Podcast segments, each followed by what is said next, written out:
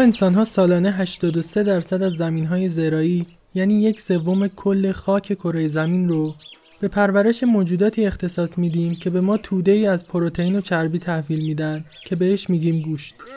علاوه بر اون 70 درصد آنتیبیوتیک ها و 26 درصد از کل آب مصرفی در زمین هم به پرورش سالانه 23 میلیارد مرغ، 1.5 میلیارد گاو و یک میلیارد گوسفند اختصاص داره. موجوداتی که فقط 18 درصد کالری ما رو تأمین می‌کنن.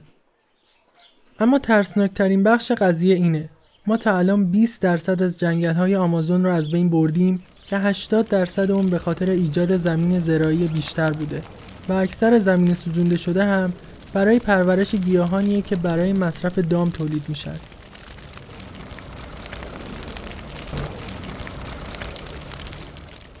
همچنین با توجه به پیشرفت کشورهای در حال توسعه نیاز ما به گوشت تا سال 2050 دو برابر افزایش پیدا می‌کنه و پیش بینی شده تا 50 سال آینده ما باید بیش از کل گوشت تولید شده در ده هزار سال گذشته گوشت پرورش بدیم و کره زمین اصلا ظرفیت همچین چیزی رو نداره. خب حالا با این همه آمار نگران کننده باید چیکار کنیم؟ می‌تونیم بعد از اینکه زمین رو مصرف کردیم یه سیاره دیگه پیدا کنیم و اونجا به پرورش گوشت ادامه بدیم. یا شاید بهتر باشه همه آدم ها رو به زور گیاهخوار کنیم تا اصلا دیگه نیازی به گوشت نباشه. اما احتمالا بهترین راه حل جاییه که کمتر کسی فکرش رو می‌کنه. لوله های آزمایشگاهی.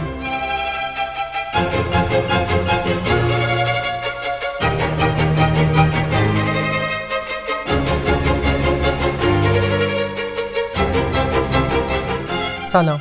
من علی هستم و اینجا تکبیر درزه. پادکستی که در اون الفبای حیات رو می‌خونیم.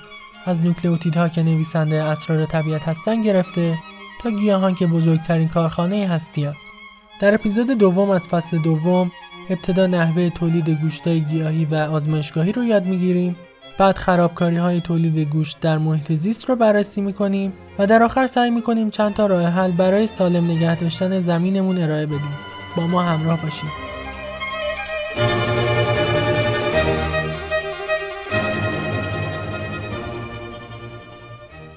گوشتای مصنوعی اصولا دو نوع دارن. اونایی که بر پایه گیاهن و اونایی که در آزمایشگاه و درون بیوراکتورها تولید میشن. اول با گوشتای بر پایه گیاه شروع می‌کنیم. این نوع محصولات از ترکیب دانه، میوه و روغن گیاهان مختلف به دست میان و هیچ محصول حیوانی در تولیدشون به کار نمیره. از حدود یک دهه پیش شرکت های تولید گوشت گیاهی شروع به فعالیت کردند و در کمتر از ده سال میلیون ها مشتری پیدا کردن و هر کدوم چند هزار تا شعبه در سراسر دنیا دارند.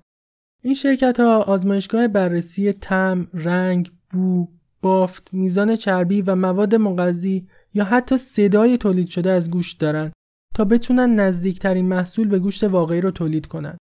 به عنوان مثال شرکت ایمپاسیبل که تقریبا معروف ترین بازیگر این صنعته در سال 2011 و توسط پاتریک براون افتتاح شد.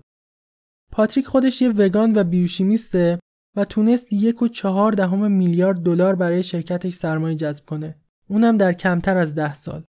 این پاسیبل در ساخت برگرهای گیاهی از سویا برای تامین پروتئین، سیب زمینی برای تامین مواد مغذی، روغن نارگیل و آفتابگردون برای چربی و ایجاد صدای پخت گوشت و یه ماده برپایه سلولوز به منظور استحکام دادن به گوشت استفاده می‌کنه.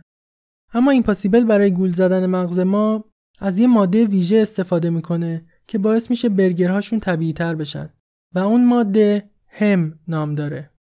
هم تقریبا در بافت قرمز همه پستانداران به شکل میوگلوبین وجود داره و با آهنی که درونشه اکسیژن رو دریافت می‌کنه و به نقاط مختلف بدن میرسونه.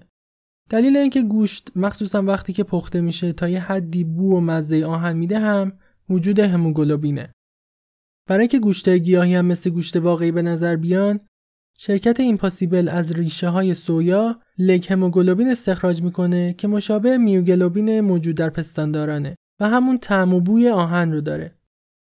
البته ایمپاسیبل از یه جایی به بعد برای اینکه هزینه ها رو کاهش بده تصمیم گرفت ژنهای تولید هم رو از سویا به مخمر انتقال بده تا در زمان اندک و با منابع کمتر میزان بیشتری هم از مخمر تراریخته به دست بیاره.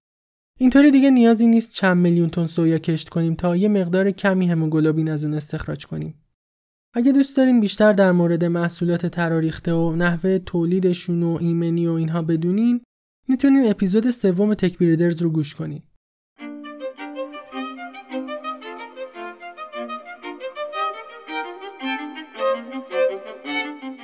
اما برسیم به گوشتایی که پایه گیاهی ندارن و در آزمایشگاه و درون بیوراکتورها پرورش داده میشن. به طور کلی برای تولید این نوع گوشتا اول یه تعدادی سلول از موجود مد نظر که می‌خوان گوشتش رو تولید کنن می‌گیرن مثل گاو و مرغ و ماهی و چیزای دیگه. بعد اونا رو درون محلول های مخصوص غذایی قرار میدن تا تکثیر بشن و بافت گوشت مصنوعی رو بسازن که عملا با گوشت خود حیوان فرقی نداره.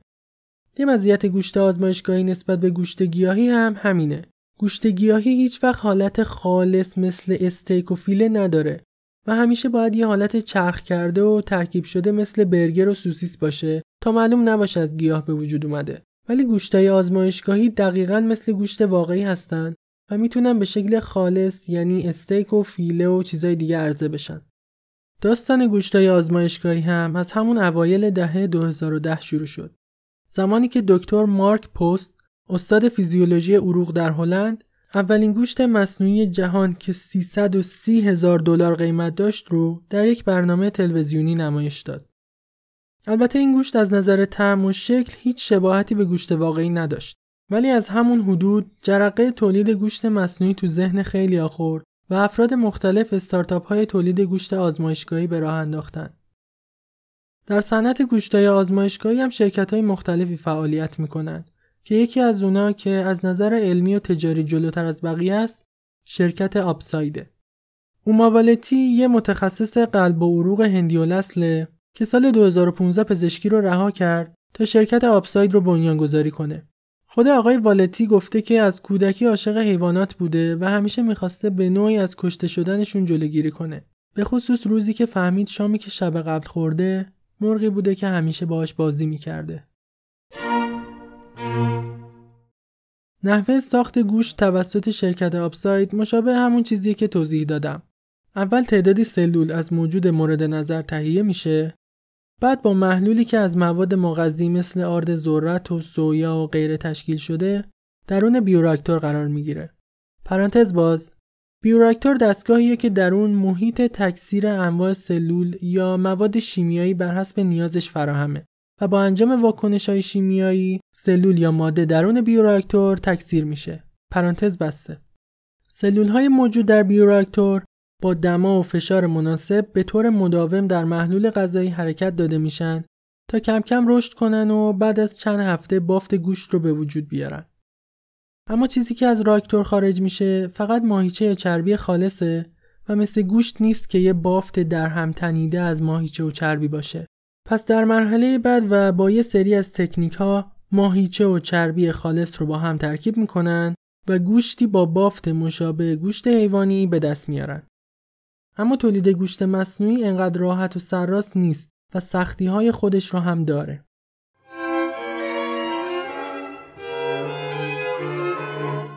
تولید گوشت مصنوعی کار سختیه به خصوص نوع آزمایشگاهیش. این گوشت مصنوعی هنوز حتی به بازارم عرضه نشده و درگیر مشکلاتیه که بهشون اشاره خواهم کرد. البته گوشت گیاهی همین الان هم در دسترسن و با قیمتی یک کم بالاتر از گوشت معمولی می‌تونید برگر و سوسیس های گیاهی رو تهیه کنید و پیش بینی شده با گذر زمان و افزایش تقاضا قیمت این محصولات حتی از گوشت واقعی هم پایین تر بیاد. اما درد سر اصلی مال گوشتای آزمایشگاهیه. همونطور که گفتم اینو گوشتا اوایل بسیار بسیار گرون بودن. همون 330 هزار دلار. دلیل اصلی این قیمت بالا هم گرونی مواد اولیه و بهینه نبودن فرایند تولیده. فرایند تولید گوشتای آزمایشگاهی خیلی هزینه بره یا بهتر بگم هزینه بر بود. به عنوان مثال برای پرورش این گوشتا یه ماده سهرامیز به نام FBS یا همون سرم جنین گاوی احتیاجه که هر لیتر اون حدوداً هزار دلار قیمت داره و برای تولید گوشت یه برگر 50 لیتر FBS نیازه و فقط زمانی به دست میاد که یه گاو حامل احتمالاً به صورت اتفاقی کشته بشه و از کیسه جنین اون FBS استخراج کنن.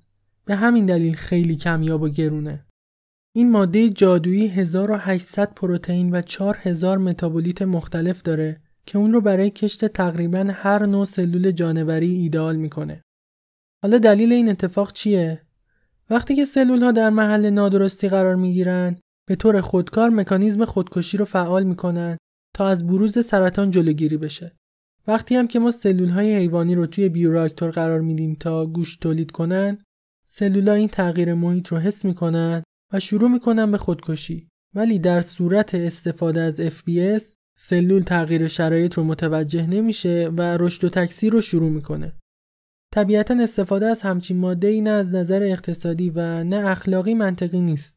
پس شرکت های مثل آبساید از همون اول بنا رو بر این گذاشتن که از FBS استفاده نکنند و مواد ارزونتر و مناسبتر رو جایگزینش کنن و به گفته خودشون به این هدفم رسیدن. اما فرایند تولیدم باید بهینه بشه. مثلا گفته شده برای تولید یک کیلو گوشت آزمایشگاهی به یه بیوراکتور 5000 لیتری احتیاجه و حدوداً دو هفته هم طول می‌کشه تا این یک کیلو گوشت به دست بیاد. ولی اگه بخوایم منصفانه نگاه کنیم برای پرورش یه گاو هم حدوداً دو سال زمان نیازه و دو هفته در برابر دو سال چیزی نیست. علاوه بر این با پیشرفت علم و افزایش سرمایه گذاری هم مواد اولیه ارزونتر پیدا میشه همونطور که برای FBS جایگزین پیدا شد هم فرایند تولید بهینه میشه. همین الان هم با پیشرفتهایی که صورت گرفته شرکت آپساید برای تولید یه بشقاب گوشت حدوداً 10 تا 20 دلار نیاز داره. در حالی که در اوایل فعالیت این شرکت یعنی سال 2015 نیم کیلو گوشت با قیمت 18 هزار دلار تولید می‌شد. در ضمن با افزایش تقاضا و در ادامه زیاد شدن ظرفیت تولید بازم قیمت این محصولات پایینتر میاد و حتی شاید روزی از گوشت واقعی هم ارزون تر بشه. پس عملا تا به امروز مشکل قیمت و تولید این محصولات حل شده.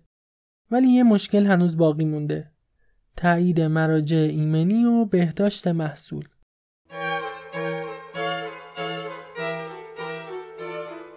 به جز یه رستوران در سنگاپور و اونم به شکل محدود گوشت آزمایشگاهی تا به حال در دسترس عموم قرار نگرفته و دلیل اصلی این اتفاق هم تعلل مراجع ایمنی و بهداشت در تایید سلامت این محصولاته. البته این سازمان هم تقصیری ندارند و عمدی توی این تأخیر وجود نداره. برخلاف گوشت معمولی که معیارهای سالم بودنش مشخصه، گوشت آزمایشگاهی یه چیز کاملا جدیده که تا ده سال پیش کلا وجود نداشته. برای همین مراجع سلامت تا چند وقت پیش اصلا نمی‌دونستن چه استانداردهایی باید برای سلامت این محصولات در نظر بگیرن. بررسی سلامت محصول بعد از تولید کار سختی نیست چون با گوشت کامل و واقعی سر و کار داریم که می‌تونیم آزمایشش کنیم. ولی مشکل اصلی تایید مراحل تولید گوشت آزمایشگاهیه. برای این کار باید کل محیط های کشت چک بشه و از نظر سلامت و مسائل اخلاقی نمره قبولی بگیره. اما چون این محیط های کشت از صدها ماده مختلف تشکیل شدن بررسی اونا زمان بره. در ضمن سلامت این محصولات در بلند مدت هم باید بررسی بشه و با توجه به این مسائل فعلا هیچ گوشت آزمایشگاهی تایید نشده. البته شرکت آپساید گفته مشکل تایید مراجع تا پایان سال 2022 حل میشه و با توجه به سرمایه گذاری عظیمی که توسط افراد ابرپولدار مثل بیل گیتس روی این شرکت انجام شده بعید نتونن از پس موانعی که بر سر راهشون قرار گرفته بر بیان. اما به فرض که ما روزی همه این مشکلات رو از سر گذروندیم آیا مردم میپذیرن گوشت آزمایشگاهی بخورن؟ در تحقیقی که همین اواخر یعنی حدوداً سه ماه قبل از ضبط این اپیزود منتشر شد از بین 1587 داوطلب 35 درصد از گوشتخواران و 55 درصد از گیاهخواران اعلام کردند که حتی فکر خوردن گوشت مصنوعی هم باعث میشه حالشون به هم بخوره. وقتی از داوطلبان پرسیدن اگه بخوان توی یه جمله بگن دلیل این تنفر چیه چی میگن اکثر گیاهخواران گفتن گوشت آزمایشگاهی بیش از حد شبیه گوشت واقعیه. اما از اون طرف گوشتخواران گفتن که گوشت آزمایشگاهی به اندازه کافی شبیه گوشت واقعی نیست. پشت این تضاد نتیجه گیری بین گوشتخواران و گیاهخواران دلیل جالبی وجود داره.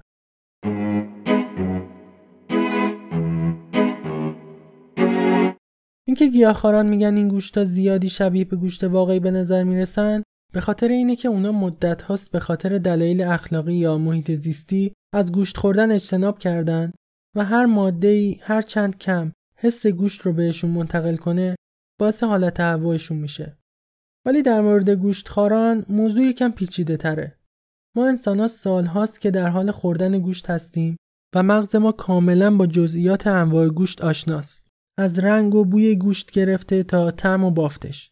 اما چون حداقل تا الان گوشتای مصنوعی نتونستن دقیقا مشابه گوشت واقعی باشن وقتی افراد این گوشتا رو می‌خورن یه زنگ خطر توی سرشون به صدا در میاد که میگه این چیزی که خوردی خیلی شبیه گوشت واقعیه ولی یه فرقای ریزی هم داره و به خاطر همین فرقای ریز مغز ما نتیجه گیری می‌کنه بدن چیزی خورده که درست نیست و ممکنه مسموم یا آلوده باشه و اصطلاحا گوشت مصنوعی به دره وهمی میفته.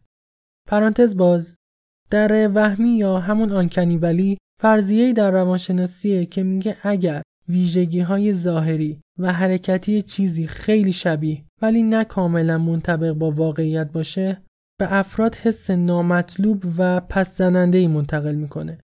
مثلا وقتی یه ربات انسان نما می‌بینیم در لحظه اول حس می‌کنیم خیلی شبیه به ماست. پس باهاش همزاد پنداری می‌کنیم و به سمت قله باور کردن حرکت می‌کنیم. ولی بعد از اینکه ربات شروع به حرکت می‌کنه و حرکات ماشینگونش که یک کمی با انسان متفاوتر رو نمایش میده اون حس همزاد پنداری کم میشه و سرعتمون رو به قله باورپذیری کاهش پیدا می‌کنه. ولی به محض اینکه با این ربات دست میدیم و حس سرد و خشک پلاستیک و مفصلهای فلزیش بهمون به منتقل میشه ناگهان از قله باور به دره وهمی سقوط می‌کنیم و به جای همزاد پنداری حس ترس به ما دست میده. چون این موجودی که مغز ما فکر کرده بود انسانه یه ربات بوده و مغز احساس می‌کنه پیش هاش غلط از آب در اومده و حالا با چیزی طرف شده که از ماهیتش آگاهی نداره. پرانتز بسته. گوشتای مصنوعی هم چون با گوشت واقعی تفاوتای ریزی دارن به این دره میافتند و اگه یادتون باشه اوایل این اپیزود اشاره کردم که شرکت های تولید گوشت آزمایشگاهی آزمایشگاه های بررسی طعم و بو و بافت و حتی صدای تولید شده از گوشت دارند تا از سقوط به آنکنی ولی جلوگیری کنند و تا الان هم به میزان خوبی توی این کار موفق بودن. درست 35 درصد از گوشتخواران گفتن این محصولات آزمایشگاهی حس گوشت واقعی رو بهشون نمیده. ولی 65 درصد افرادم تفاوت خاصی احساس نکردن و این یعنی سازندگان گوشت مصنوعی فقط 35 درصد با هدفشون فاصله دارن. به هر حال دیر یا زود مشکلات گوشتهای مصنوعی از سر راه برداشته میشه و این محصولات به دست ما می‌رسن. ولی واقعا چه دلیلی داره این همه زحمت و هزینه بذاریم برای چیزی که همین الان هم وجود داره؟ اگه مقدمه رو گوش داده باشین احتمالا یه حدسایی می‌زنیم.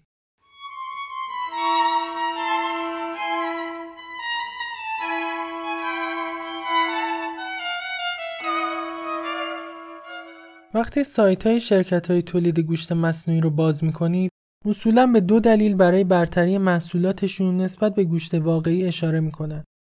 اول اینکه این محصولات حقوق حیوانات رو خیلی بهتر رعایت می‌کنن.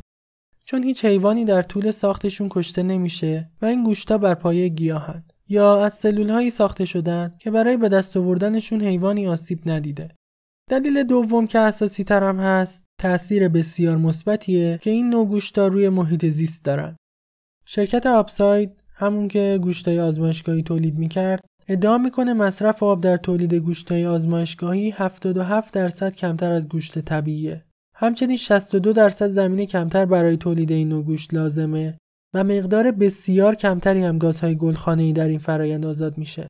علاوه بر اون چون دیگه عملا هیچ حیوانی در این فرایند وجود نداره انتقال بیماری از حیوان به انسان هم کاهش پیدا می‌کنه و دیگه نیازی هم به مصرف آنتیبیوتیک برای سالم نگه داشتن حیوانات نیست. همچنین دیگه نیازی نیست جنگل ها رو بسوزونیم تا زمین بیشتری برای تولید غذا به دست بیاریم.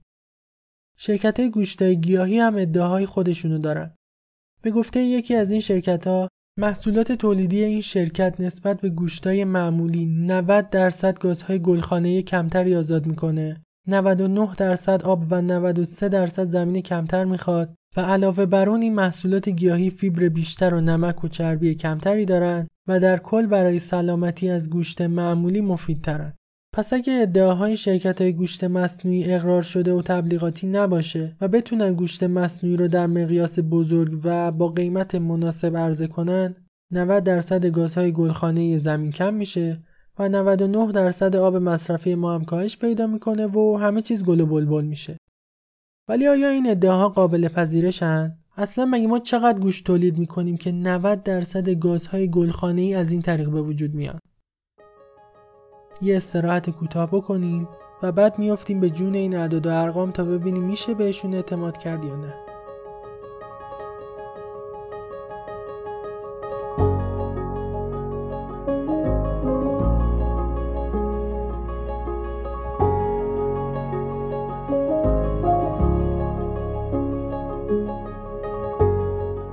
اصولا سه دلیل برای گیاهخواری یا همون وگانیسم وجود داره. رعایت حقوق حیوانات بهبود سلامتی و جلوگیری از تغییرات اقلیمی که ما در این بخش روی دلیل دوم یعنی بهبود سلامتی تمرکز می‌کنیم. البته قطعا در آینده یه اپیزود ویژه هم در مورد حقوق حیوانات خواهیم داشت. طبق تحقیقاتی که انجام شده افرادی که گیاهخوار مطلق یا همون وگان هستن 25 درصد کمتر به بیماری قلبی دچار میشن. 15 درصد احتمال ابتلا شدنشون به سرطان کمتره و معمولا کلسترول و فشار خون پایینتری دارن. همچنین گیاهخواری می‌تونه به بدن کمک کنه تا سطح گلوکوز خون رو بهتر کنترل کنه و به همین علتی که معمولا گیاهخواران احساس می‌کنن انرژی بیشتری دارن. علاوه بر این گیاهخواری معمولا به عنوان رژیم برای کاهش وزن هم تجویز میشه چون غلات و سبزیجات اصولا دیرتر هضم میشن و موجب میشن فرد برای مدت طولانی تری احساس سیری بکنه. ولی این همه ماجرا نیست. طبق تحقیقاتی که انجام شده یه فرد می‌تونه تقریبا همه مواد مورد نیازش رو از طریق گیاهان تأمین کنه. ولی برای این کار باید خیلی دقیق و گاهن در حجم بیشتری غذا بخوره تا همه نیازهای بدنش تأمین بشه. مثلا در مورد پروتئین اصولا گفته میشه هر فرد به چیزی حدوداً 75 تا 100 گرم پروتئین در روز نیاز داره. ولی همه غذاها به میزان یکسانی پروتئین قابل جذب ندارن. یه معیار برای اندازهگیری پروتئین قابل جذب DIAAS نام داره که بهش دیاس گفته میشه. اکثر محصولات حیوانی در شاخص دیاس نمره بالایی دارن. یعنی بدن می‌تونه اکثر پروتئین موجود در اونا رو جذب کنه. ولی برخلاف گوشت و لبنیات گیاهان معمولا در رتبه های پایین شاخص دیاس قرار می‌گیرن. مثلا سویا جزو گیاهانیه که بالاترین شاخص دیاس رو با 94 درصد داره. برنج با 59 بادوم 43 و گندم فقط با 40 درصد پروتئین قابل جذب در رتبه های پایین قرار دارن. یعنی اگه شما 100 واحد گندم بخورید فقط 40 واحد پروتئین دریافت می‌کنید. تازه این وقتیه که گندم خالص باشه و وقتی مثلا نون از گندم تهیه میشه درصد پروتئین قابل جذب خیلی پایینتر هم میاد. در ضمن گیاهان معمولا بالانس درستی از اسیدهای آمینه ندارند و مثلا اسید آمینه لوسین رو خیلی کم به بدن انتقال میدن. علاوه بر اینا مشکل ویتامین B12 هم وجود داره که عملا با خوردن گیاهان تامین نمیشه و حتما باید از طریق مکمل های غذایی دریافت بشه. در نهایت باید بگم علم هنوز به نتیجه قطعی در مورد بهتر یا بدتر بودن گیاهخواری نرسیده و اگه قصد دارین گیاهخوار بشین اول با این متخصص مشورت کنید و بعد یه رژیم غذایی دقیق و کامل به همراه مکمل های غذایی در نظر بگیرید که بدنتون دچار کمبود مواد ضروری نشه.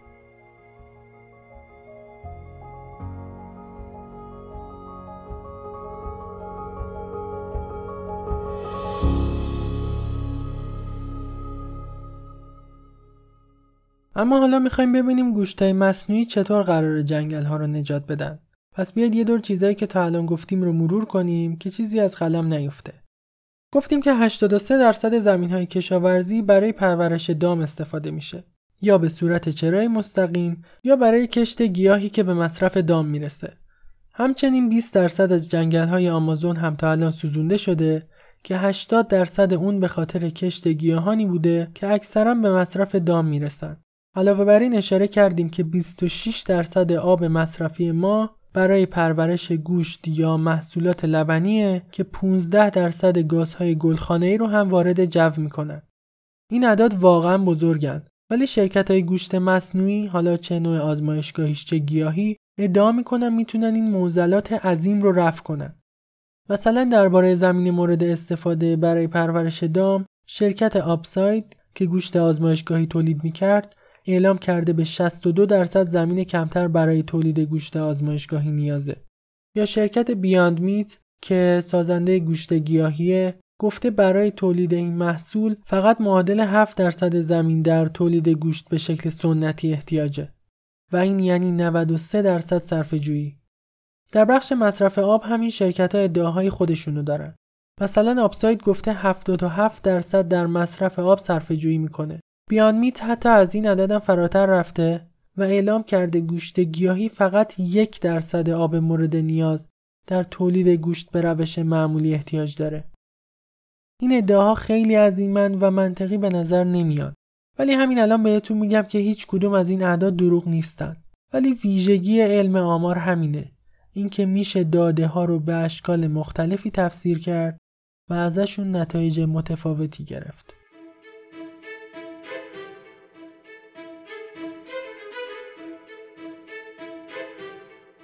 برای اینکه ببینیم ادعاهای مطرح شده درباره تاثیر گوشت روی محیط زیست چقدر درسته بیاد یکی یکی بررسیشون کنیم. ادعای اول اینه که 83 درصد زمین های کشاورزی در جهان برای پرورش حیوانات استفاده میشه. توجه کنید که زمین کشاورزی زمینیه که درون یا گیاه برای مصرف انسان و دام پرورش داده میشه یا به طور مستقیم برای چرای دام استفاده میشه. از طرف دیگه گفته میشه که اگر در این 83 درصد زمین گیاهان مناسب برای مصرف انسان بکاریم می‌تونیم 3.5 میلیارد نفر رو سیر کنیم. این اعداد از نظر تئوری درستن ولی در عمل قابل اجرا نیستن. چرا؟ چون دو سوم زمین هایی که برای کشاورزی استفاده میشه اصطلاحا مارجیناله یعنی قابل کشت نیست چون یا شیب زیادی داره یا به شدت سنگیه یا شوره یا هر چیز دیگه پس وقتی ما از این زمین های مارجینال برای پرورش دام استفاده می کنیم نه تنها زمین رو هدر ندادیم بلکه از زمینی که روش فقط چمن وجود داشته که طبیعتا برای انسان قابل مصرف نیست محصولی به نام گوشت تولید کردیم که ارزش غذایی بالایی هم داره. اما شاید بگید مگه توی اون یک سوم غیر مارجینال این همه ذرت و سویا برای تغذیه دام پرورش داده نمیشه؟ خب اونجا رو به گیاهان مناسب انسان اختصاص بدیم. اما واقعیت اینه که گیاهانی مثل گندم، ذرت و سویا که معمولا در حجم بسیار بالا کاشته میشن و به مصرف دام می‌رسن کشت بسیار ساده و مکانیزه ای دارن. اگه بخوایم به جای این محصولات گیاهان باقی مثل میوه و سبزی بکاریم به کار انسانی و ماشینی بسیار بیشتری احتیاج داریم چون این گیاهان باقی مراقبت زیادی می‌خوان و پرورششون سخته همچنین بسته‌بندی و صادرات این گیاهان برای انتقال به نقاط دیگه جهان هم خودش چالش بزرگه. چون غلات معمولا بسته‌بندی ساده ای دارن و به راحتی و در حجم زیاد میشه جابجاشون کرد. اما میوه ها یا سبزی ها اینطوری نیستن و معمولا به چیزایی مثل سردخونه یا بسته‌بندی های مخصوص احتیاج دارن. علاوه بر این گیاهان باقی معمولا مصرف کود و آب بیشتری هم دارن. پس اگه بخش معقولی از زمین قابل کشت رو به پرورش علوف دام اختصاص بدیم نه تنها ضرر ندادیم بلکه از زمین استفاده مفید هم کردیم. اما ادعای دوم در مورد تولید گازهای گلخانه‌ایه به خصوص CO2 و متان. 15 درصد انتشار گازهای گلخانه‌ای مربوط به تولید گوشته که چون گوشت گاو بیشترین تاثیر روی محیط رو داره بحثمون رو با اون ادامه میدیم. روده ها پر از انواع باکتریه که بهشون کمک می‌کنه سلولوز را هضم کنه و در اثر این فرایند متان و CO2 بسیار زیادی تولید میشه که باعث گرم شدن زمین و مشکلات اقلیمی میشه. اما این همه داستان نیست. گاز تولید شده توسط گاوها با گازی که خودروها یا کارخونه ها تولید می‌کنن فرق داره. در این قسمتی که می‌خوام توضیح بدم سعی کنید یه تصویر ذهنی بسازید تا بحث رو بهتر متوجه بشید. گیاهی که در طبیعت وجود داره CO2 موجود رو از محیط جذب می‌کنه. بعد با استفاده از کربن CO2 رشد می‌کنه و حجم خودش رو افزایش میده. در ادامه گاوون گیاه رو می‌خوره و با شکستن پیوندهای سلولوز انرژی به دست میاره و کربن اضافه رو به شکل متان به طبیعت برمیگردونه. بعد از گذشت حدوداً ده دوازده سال متان تولید شده توسط گاو به H2O و CO2 تبدیل میشه.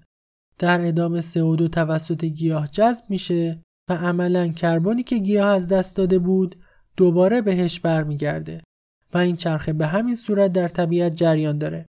البته این توضیح ما خیلی ساده است و معادله CO2 و متان انقدر مساوی پیش نمیره. اما گاز تولید شده در این فرایند نسبت به سوختهای فسیلی بسیار بسیار کمتر باعث گرم شدن زمین و وقوع تغییرات اقلیمی میشه. دلیل این اتفاق اینه که سوخت فسیلی داره کربنی رو به جو وارد می‌کنه که قرنها پیش تثبیت شده و در معادله کربن امروز ما جایی نداره.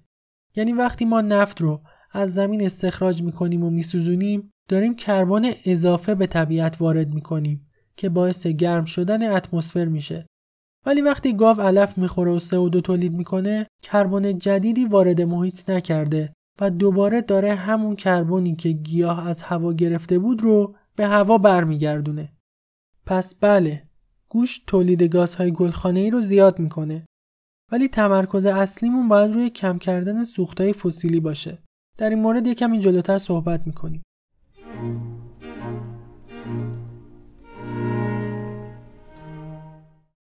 اما ادعای سوم در مورد انرژی دریافتیه. اینکه بگیم گوشت فقط 18 درصد کالری ما رو تأمین می‌کنه پس بهش نیازی نداریم و می‌تونیم حذفش کنیم حرف غلطی نیست. ولی ما بیشتر از اینکه گوشت بخوریم گیاه می‌خوریم. پس طبیعیه که بیشتر انرژیمون رو از گیاهان به دست بیاریم. نکته دیگه هم این که گوشت یه بسته متراکم از انرژی و پروتئین و مواد معدنی و چیزای دیگه است. و مثلا یک کیلو گوشت می‌تونه مدت خیلی طولانی تری نسبت به یک کیلو سیب زمینی شما رو نگه داره. اصلا به همین دلیله که اسکیموها می‌تونن فقط با خوردن گوشت زنده بمونن. چون توی قطب عملا هیچ پوشش گیاهی وجود نداره. البته اسکیموها کل اعضای بدن حیوان رو می‌خورن تا بتونن مواد غذایی مورد نیازشون رو به دست بیارن. اما خب زندگی فقط با خوردن گوشت هم یه جورایی ممکنه. علاوه بر این گوشت مزایای دیگه هم داره. مثلا آهن موجود توی اسفناج از گوشت خیلی بیشتره. ولی آهن اسفناج خیلی سختتر جذب بدن میشه و عملا آهن کمتری به بدن میرسونه. در مورد ویتامین B12 و روی و چیزای دیگه هم که در بخش استراحت گفتیم. پس ما گوشت رو فقط برای انرژی و کالری نمی‌خوریم و قطعا فواید دیگه اون هم مد نظره. و بالاخره ادعای چهارم که در مورد مصرف آبه اگه یادتون باشه گفتیم که 26 درصد از آب مصرفی ما برای تولید گوشت یا محصولات لبنیه. ولی اکثر آبی که در پرورش گوشت استفاده میشه برای گوشت گاوه که آب سبز یا همون گرین واتره. یعنی آبی که باران به زمین انتقال میده و از اون چمن و گیاهان وحشی دیگه به وجود میاد که توسط گاوا مصرف میشه. و تازه بخش زیادی از این آب هم به سرعت از بدن گاو به شکل اوره خارج میشه و به حالت کود به زمین برمیگرده. البته گیاهان در مصرف آب بهینه تر عمل می‌کنن و به ازای یه مقدار مشخصی آب ماده غذایی بیشتری در اختیار ما قرار میدن. ولی اینکه بگیم گاوها 26 درصد آب ما رو می‌خورن و هدر میدن حرف درستی نیست. شاید الان بگید خب چی شد بالاخره؟ کی راست میگه؟ شرکت های گوشت مصنوعی که میگن قرار محیط زیست رو نجات بدن یا آمارایی که الان بهتون دادم حقیقت همونیه که اول گفتم. هیچ کدوم از این آمارا دروغ نیستن. مثلا اینکه بیاند میت میاد میگه برگر گیاهی 99 درصد آب کمتر مصرف می‌کنه حرف غلطی نیست. ولی توی همون مقاله که این موضوع اومده به این نکته اشاره شده که 99 درصد در آب آبی یا همون بلو واتر صرفه جویی میشه. یعنی آبی که ما برای آبیاری به گیاهان میدیم. یه جورایی برخلاف گرین واتر که توضیح دادم. و اگه یادتون باشه گفتم که اکثر آب مصرفی برای تولید گوشت گاو آب سبز یا همون گرین واتره. پس بیان میت عملا از کاهش چیزی میگه که خیلی کم مصرف می‌شده. ولی خب دروغ هم نگفته. یا از اون طرف وقتی که میگیم یه زمین مارجیناله و برای انسان قابل مصرف نیست به این معنی نیست که هر چقدر بخوایم می‌تونیم روی اون گاوها رو بچرونیم و ازشون گوشت به دست بیاریم. چون در اثر چرای بیرویه هم زمین از بین میره و دیگه حتی از حالت مارجینال هم خارج میشه و کلا غیر قابل استفاده میشه. حتی گفته شده اگه فقط بخوایم با چرای گاو از زمین گوشت پرورش بدیم فقط 13 درصد گوشت مورد نیازمون رو می‌تونیم به دست بیاریم که خب خیلی کمه. یا مثلا در مورد مسئله متان گفتیم که اکثر متان تولیدی از دامها در طول 10 تا 12 سال دوباره به گیاه تبدیل میشه. و نسبت به متان تولید شده از سوختهای فسیلی خیلی خیلی کمتر زمین رو گرم می‌کنه. ولی باز این حرف هم تصویر کامل رو به ما نمیده. درسته شاید سهم متان کشاورزی کمتر از سوختهای فسیلی باشه ولی بازم تاثیر خودش رو روی گرمایش زمین می‌ذاره و تا همین الان گاز متان 23 تا 40 درصد گرمایش جهانی رو موجب شده. در ضمن مشکل سوزوندن جنگل ها برای ایجاد زمین کشاورزی بیشتر همچنان پابرجاست و هیچ توجیهی هم برای اون وجود نداره. پس در نهایت با این همه آمار ضد و نقیص چه نتیجه گیری بکنیم؟ شاید بهتر باشه کلا خوردن گوشت رو کنار بذاریم. طبق تحقیقی که در ایالات متحده انجام شد، اگر کل مردم آمریکا به طور کامل گیاهخوار بشن، فقط دو شیش دهم درصد تولید گازهای گلخونه کم میشه که عدد بدی نیست ولی واقعا کوچیکه. علاوه بر اون ما قطعا نمی‌تونیم همه مردم رو به گیاهخواری اجبار کنیم. شاید بهتر باشه از مراکز تولید گوشت محلی خرید کنیم تا میزان CO2 تولید شده به خاطر بسته بندی و حمل و نقل کاهش پیدا کنه. ولی این کار چیزی بین نیم تا دو درصد انتشار گازهای گلخانه ای رو کم می‌کنه که بازم بد نیست ولی آنچنان موثرم نخواهد بود. پس حالا که نخوردن گوشت خیلی موثر نیست و همین روندی که داریم ادامه بدیم دیگه چون خوردن گوشت مشکل اصلی نیست. ولی اگه بخوایم با همین سرعت به خوردن گوشت ادامه بدیم باید جنگل های بیشتری رو بسوزونیم تا زمین برای کشت علوفه به دست بیاریم. علاوه بر اون به تولید متان و CO2 ادامه خواهیم داد و زمین رو گرم و گرمتر خواهیم کرد.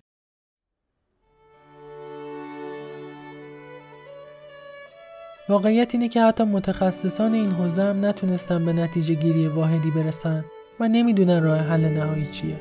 اما چیزی که الان میشه گفته انجام داد یه نقطه بین همه این راه حل هاست.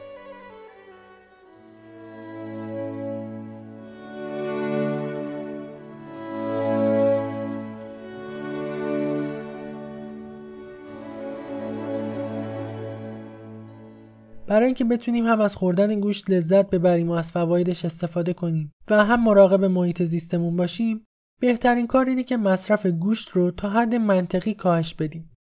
همونطور که قبلتر اشاره کردیم ما انسان ها روزانه بین 75 تا 100 گرم پروتئین احتیاج داریم.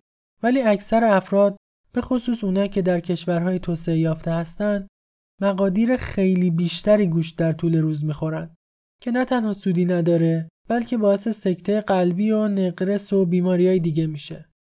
به عنوان مثال در استرالیا که پرمصرفترین کشور جهانه هر فرد روزانه 317 گرم گوشت مصرف می‌کنه. بلژیک و روسیه هم عددی معادل 200 گرم در روز دارن. یادمونه دیگه مقدار متعادل 75 تا 100 گرم بود.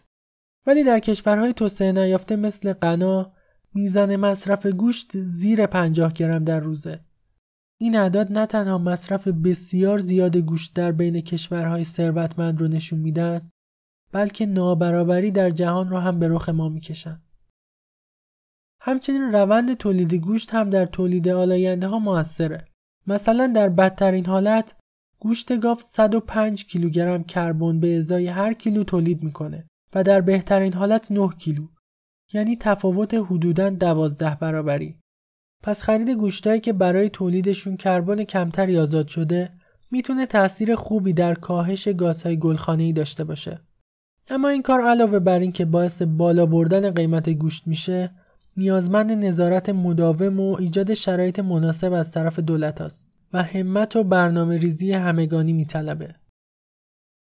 اما دو تا کار دیگه وجود داره که می‌تونه خیلی خیلی تاثیر بهتری روی سلامت زمین داشته باشه اول مصرف کمتر سوختهای فسیلی و دوم کاهش ضایعات غذا.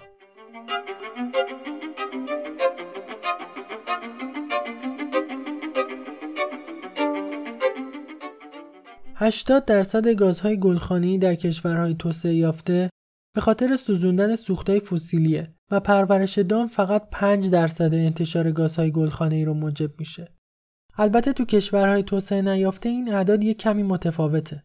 ولی در کل سوختهای فسیلی اصلی ترین آسیب رو به زمین می‌زنن و جایگزین کردن اونا با انرژی هسته یا خورشیدی قطعا موثرترین کار برای جلوگیری از گرم شدن زمین و تغییرات اقلیمیه. اما مورد دوم درباره کاهش ضایعاته. ما انسان ها یک سوم بله یک سوم غذایی که با زحمت و مصرف کلی انرژی و منابع به دست اومده رو مصرف نمی کنیم و فقط دور میریزیم. این اتفاقا بیشتر در کشورهای توسعه یافته میفته که دسترسی بیشتری به غذا دارن.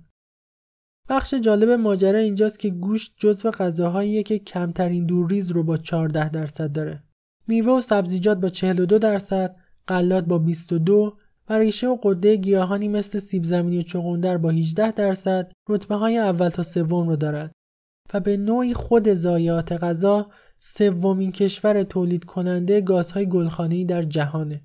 خرید بیش از حد، تولید بیبرنامه و تلمبار شدن مواد غذایی در سایت های دفن زباله باعث هدر رفتن حجم عظیمی از مواد غذایی و آزاد شدن گازهای گلخانه‌ای بیشتر میشه. پس قطعا کاهش تولید زباله و دوریز غذا از مهمترین کارهاییه که باید انجام بدیم. اما احتمالا راه حل نهایی همون تولید گوشت های مصنوعیه. اگه شرکت های سازنده گوشت مصنوعی بتونن حتی درصدی از ادعاهای خودشون رو عملی کنن ما در آینده نزدیک خواهیم تونست هم گوشت مورد نیاز جمعیت رو به رشدمون رو تأمین کنیم و هم از زمین که تنها خونمونه حفاظت کنیم. سرمایه گذاری در این حوزه و خرید این محصولات حتی اگه قیمت بالاتری دارند به نوعی سرمایه گذاری روی سلامت زمین و تضمین آینده پایداره که در اون همه افراد از خوردن گوشت کافی لذت می‌برند و جنگل ها هم سالم و سرحال سر جای خودشونن و اکسیژن ما رو برای سالها تأمین می‌کنن. پس تا اون زمان بهترین کار اینه که مصرف گوشت رو تا حد معقول کاهش بدیم، تولید ضایعات رو به حداقل برسونیم و تا جایی که میشه از انرژی های غیر فسیلی استفاده کنیم تا زمین رو بهتر از چیزی که الان هست به فرزندانمون تحویل بدیم.